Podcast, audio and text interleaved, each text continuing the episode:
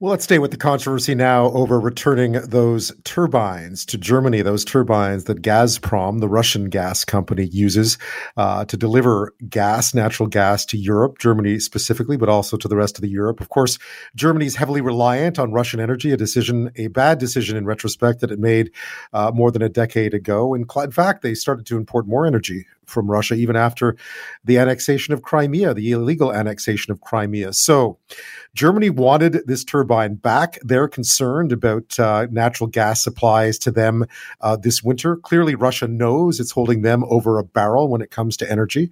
Uh, Germany's making moves to wean itself off of uh, Russian energy, but it's not happened yet. In the meantime, they're sending billions of dollars to Russia to buy energy, and that is fueling the war in Ukraine. So you can understand why the Ukrainians are upset. But even the symbolism of conceding this um, to the Russians. The conservatives and the NDP want to know more about what the government's been up to, uh, what led to this deal, what the machinations of it are. They want to hear from uh, Ukrainians as well. They want to hear from people in the industry. So they've requested an emergency meeting of the Commons Foreign Affairs Committee tomorrow to look into this. They'll decide whether or not they'll hold hearings into this as well. Um, as I mentioned, this has been a bone of contention. You may have seen uh, the video that was put out, Vladimir Zelensky, earlier this week, blasting Canada in one of his very watched uh, videos that he puts out on social media, essentially saying that giving way to Vladimir Putin is a waste of time, that all he'll see here is weakness. And he'll still go ahead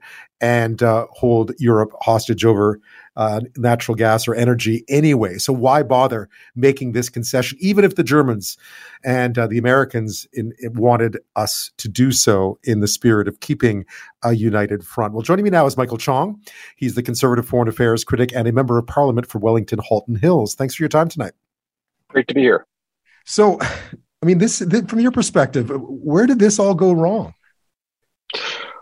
Well, I think it went wrong when the Liberal government decided that they weren't going to step up to the plate to help our European allies, particularly Germany, with Canadian natural gas. And I think that's where this all went off the rails. You know, if you went back 10, 15 years ago, Germany made a strategic mistake. It decided to massively increase imports of Russian gas. They built Nord Stream Nord Stream 1, which is a pipeline that goes from Russia to Germany.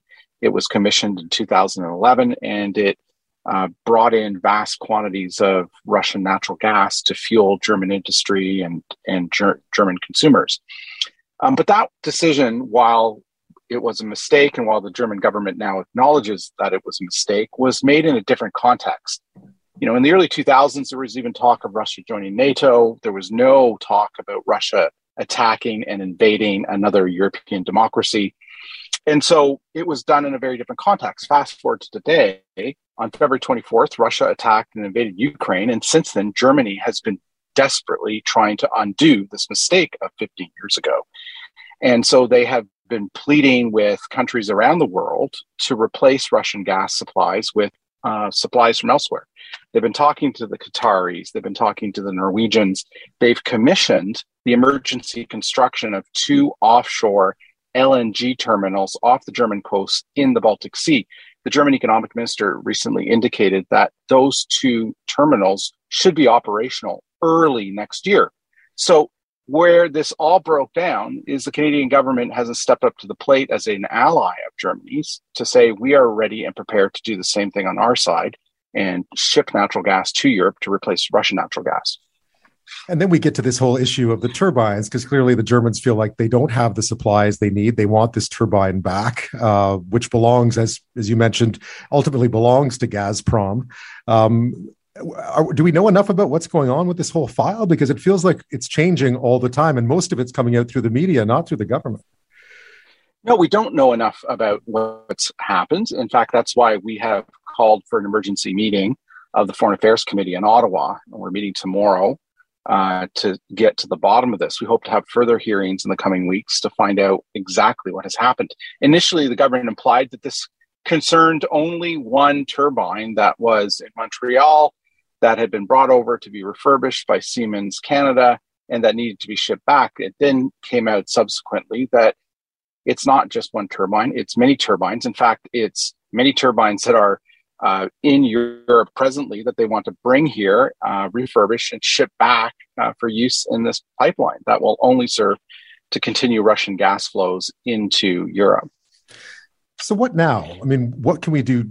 I know there's some legal processes underway. I, I can't imagine those will succeed, uh, but what could be done differently? Is there any way to walk this back or at least to send Russia a different message on this one? Well, I think the number one thing that has to happen now is that we have to shake the current liberal government out of its stupor, out of its inability to realize that the security not only of Europe but of Canada relies on one fact, which is we need to shut down the funding of Putin's war machine. Um, and the way that war machine is getting funded is through the sale of Russian oil and gas to Europeans. And so we have got to treat this with the government's got to realize this is a sense this is that this is an emergency that this is urgent and that we've got to undertake the approval and expedited construction of energy infrastructure that will allow Canadian liquefied natural gas to be shipped to Europe to replace Russian natural, natural gas. Look, if you just on a rough back of the napkin calculation, if we could increase Canadian natural gas production by a modest 15%, we could replace a third of all Russian gas in Western Europe. And the reason why this is so critically important is because of the money flows that are fueling the Russian war machine. Look, to put this in context, since the beginning of last year, the Biden administration has provided Ukraine with about 7 billion US dollars in military aid. Since the beginning of this war, only 140 days ago in February of this year, Europeans have transferred close to $100 billion to Russia to pay for Russian energy. And so that dwarfs whatever aid Western democracies have provided to Ukraine. And it's directly funding Putin's missiles, his tanks, his soldiers that are that are raining havoc on Ukraine, which is why it's so critical that we shut down those flows of energy and the consequent flows of money and replace it with energy from Canada for Europe. And that's why the government of Ukraine has reacted so harshly to this decision by the Canadian government because they know exactly the consequences of this. This means for two years more that Germany will continue to rely on Russian gas, transferring vast sums of money that will fuel the war machine that is re- raining havoc on Ukrainians as we speak. I mean, the Americans have backed this. Clearly, the Germans wanted this done, wanted these turbines back, or specifically this turbine. Uh, as far as that whole file is concerned, I mean, you know, the Germans made a strategic mistake a while ago. They've been increasing their imports of Russian energy since even the seizure of Crimea. Uh, ultimately, is this not a German problem? We've been kind of caught in the middle of it? Well, I think the United States is uh, trying to keep the unity of the NATO alliance together. They don't want to see what has been an unusually cohesive response to this Russian attack on Ukraine disintegrate. Uh, in terms of Germany, I think we have forced Germany into a corner as an energy supplier.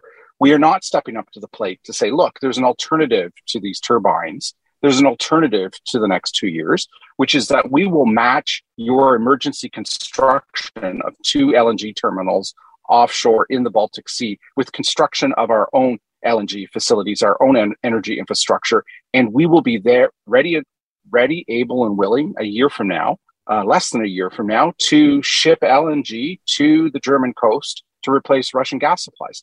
If Germany, which is not a major energy producer, can build two LNG terminals in about 12 months, surely Canada, the world's fifth largest producer of natural gas, could do the same on this side of the Atlantic to assist our German allies. Michael Chong, thank you so much for your time tonight. Great to be here.